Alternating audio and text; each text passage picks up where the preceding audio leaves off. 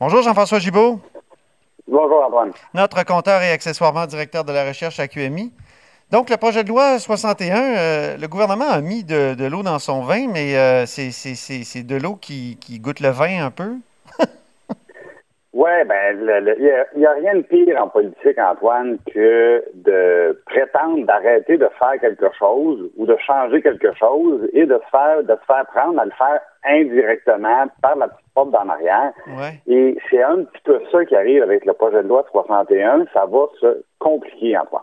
Je donne un exemple. Là, je disais, bon, hier matin, euh, le, président du Conseil du Trésor, M. Dubé, euh, bon, sort en point de presse, j'ai écouté, j'ai écouté l'opposition, je suis de bonne foi, euh, je dépose un ensemble d'amendements, puis vous allez voir, tu sais, vraiment, on fait un, bon bout de chemin, dans le fond, dans, dans, dans le sens des, critiques qu'on nous avait formulées. Bon, mhm. très bien. Mais là, évidemment, de le garder dans les détails. Alors, on regarde les dix amendements. il dit, on s'est fait beaucoup critiquer sur l'article 50. Pourquoi c'est l'article 50? Essentiellement, c'est l'article qui permettait au gouvernement de euh, déroger aux règles de gestion, notamment dans, l'attribution des contrats, qu'on appelle euh, couramment un bon vieux contrat sans appel d'offres du gré à gré.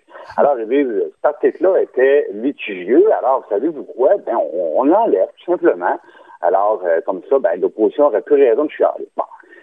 Le problème, Premier problème, c'est que euh, des règles qui permettent d'outrepasser donc les, euh, la, manière normale de, d'octroyer des contrats, le gouvernement en a déjà, mais dans le cadre de la loi euh, sur l'urgence sanitaire. Donc, ils ont déjà cette souplesse-là, puis pour le gouvernement du Québec, la loi 61, c'est un petit peu, dans le fond, c'est un petit peu un doublon, c'est un peu superfétatoire pour les amateurs de, de vocabulaire, comme tu dis, Antoine. Mais euh, on dit, on remplace ça par quoi? Par un amendement qui donne un pouvoir équivalent aux villes. Et là, ben, évidemment, et là, évidemment, on se dit, bon, les municipalités, je veux dire, c'est comme on disait, c'est l'épicentre du problème de collusion et de corruption, les, municipalités. Je ne sais pas si tu te souviens, les, libéraux aimaient parler de gouvernement de proximité.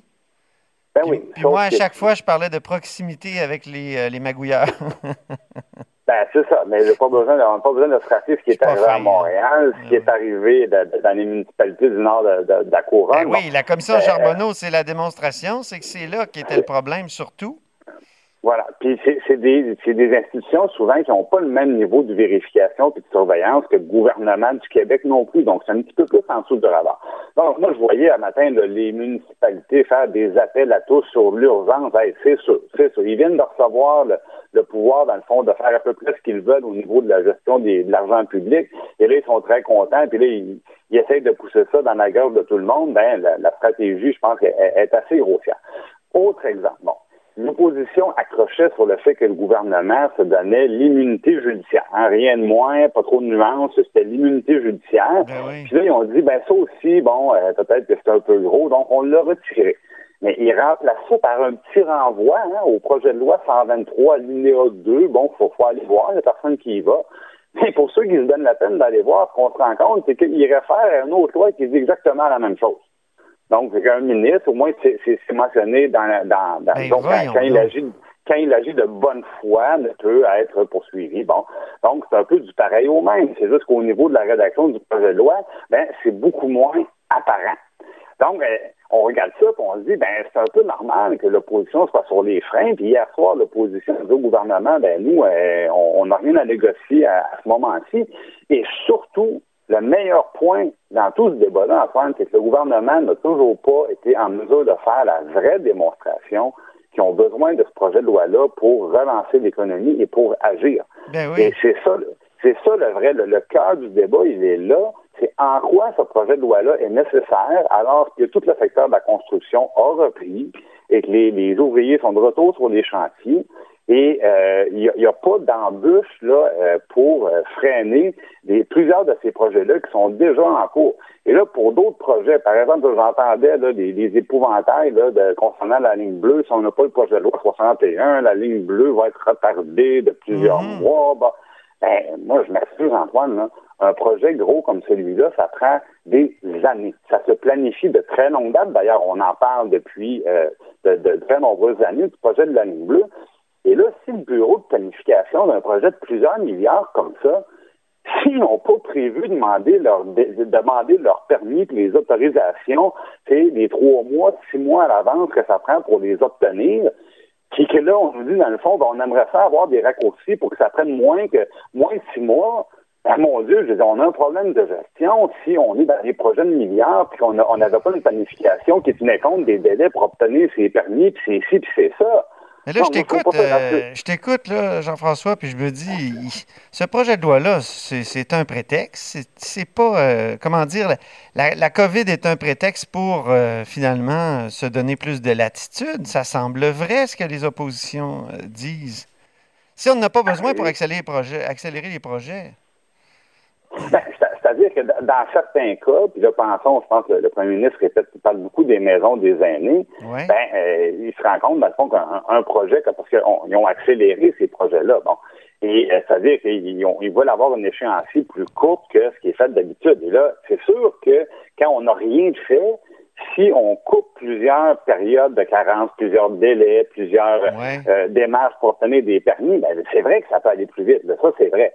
Mais là, la, la, la, ce qu'il faut mettre dans la balance, c'est quand on va plus vite, on s'expose à plus d'erreurs, on s'expose à plus d'abus, on s'expose, dans le fond, à, à, avoir des conséquences hautes. Puis là, il faut mettre ça dans cet équilibre-là, puis regarder, bon, de, quel bord penche la balance, où est-ce que les gens en ont le plus pour, euh, pour leur argent. Mais il, il faudrait vraiment mieux arriver de leur côté, un, à démontrer en quoi c'est vraiment nécessaire, et surtout, surtout, euh, pas, euh, pas déposer, dans le fond, des amendements qui, dans le fond, reviennent à, absolument au même, mais de, façon un petit peu plus subtile, un petit peu plus contournée, euh, parce que ça, évidemment, ça, ça, brise, ça brise la confiance, puis ça, ça attise la méfiance, puis après ça, ben, les, oppositions ont le beau rôle, puis ont le beau jeu de dire non à, à ces affaires-là. Euh, et c'est là qu'on en est aujourd'hui à l'Assemblée euh, nationale. Ça se termine normalement aujourd'hui. Le premier ministre a dit qu'il n'y aurait pas de baillon là-dessus. Euh, ils sont un peu coincés. Ils sont un peu ben coincés aujourd'hui. Et j'ai l'impression qu'il pourrait y avoir un, revirement dans, dans ce dossier-là. Et savez-vous quoi? S'il n'y en a pas, si finalement le gouvernement dit ben, très bien, on, on, rentre à la maison, puis l'opposition portera l'odieux, ben, il fera aussi la démonstration que c'était pas si nécessaire, si nécessaire que ça d'adopter le projet de loi.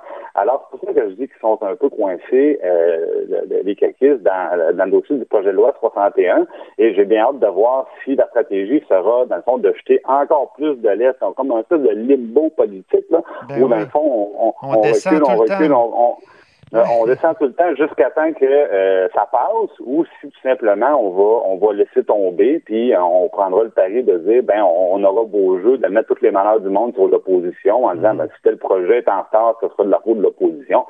Euh, ça, ça risque d'être un ou l'autre, je pense, à la fin de la journée. Bon, on a bien hâte de voir ça. Merci beaucoup, Jean-François Gibault.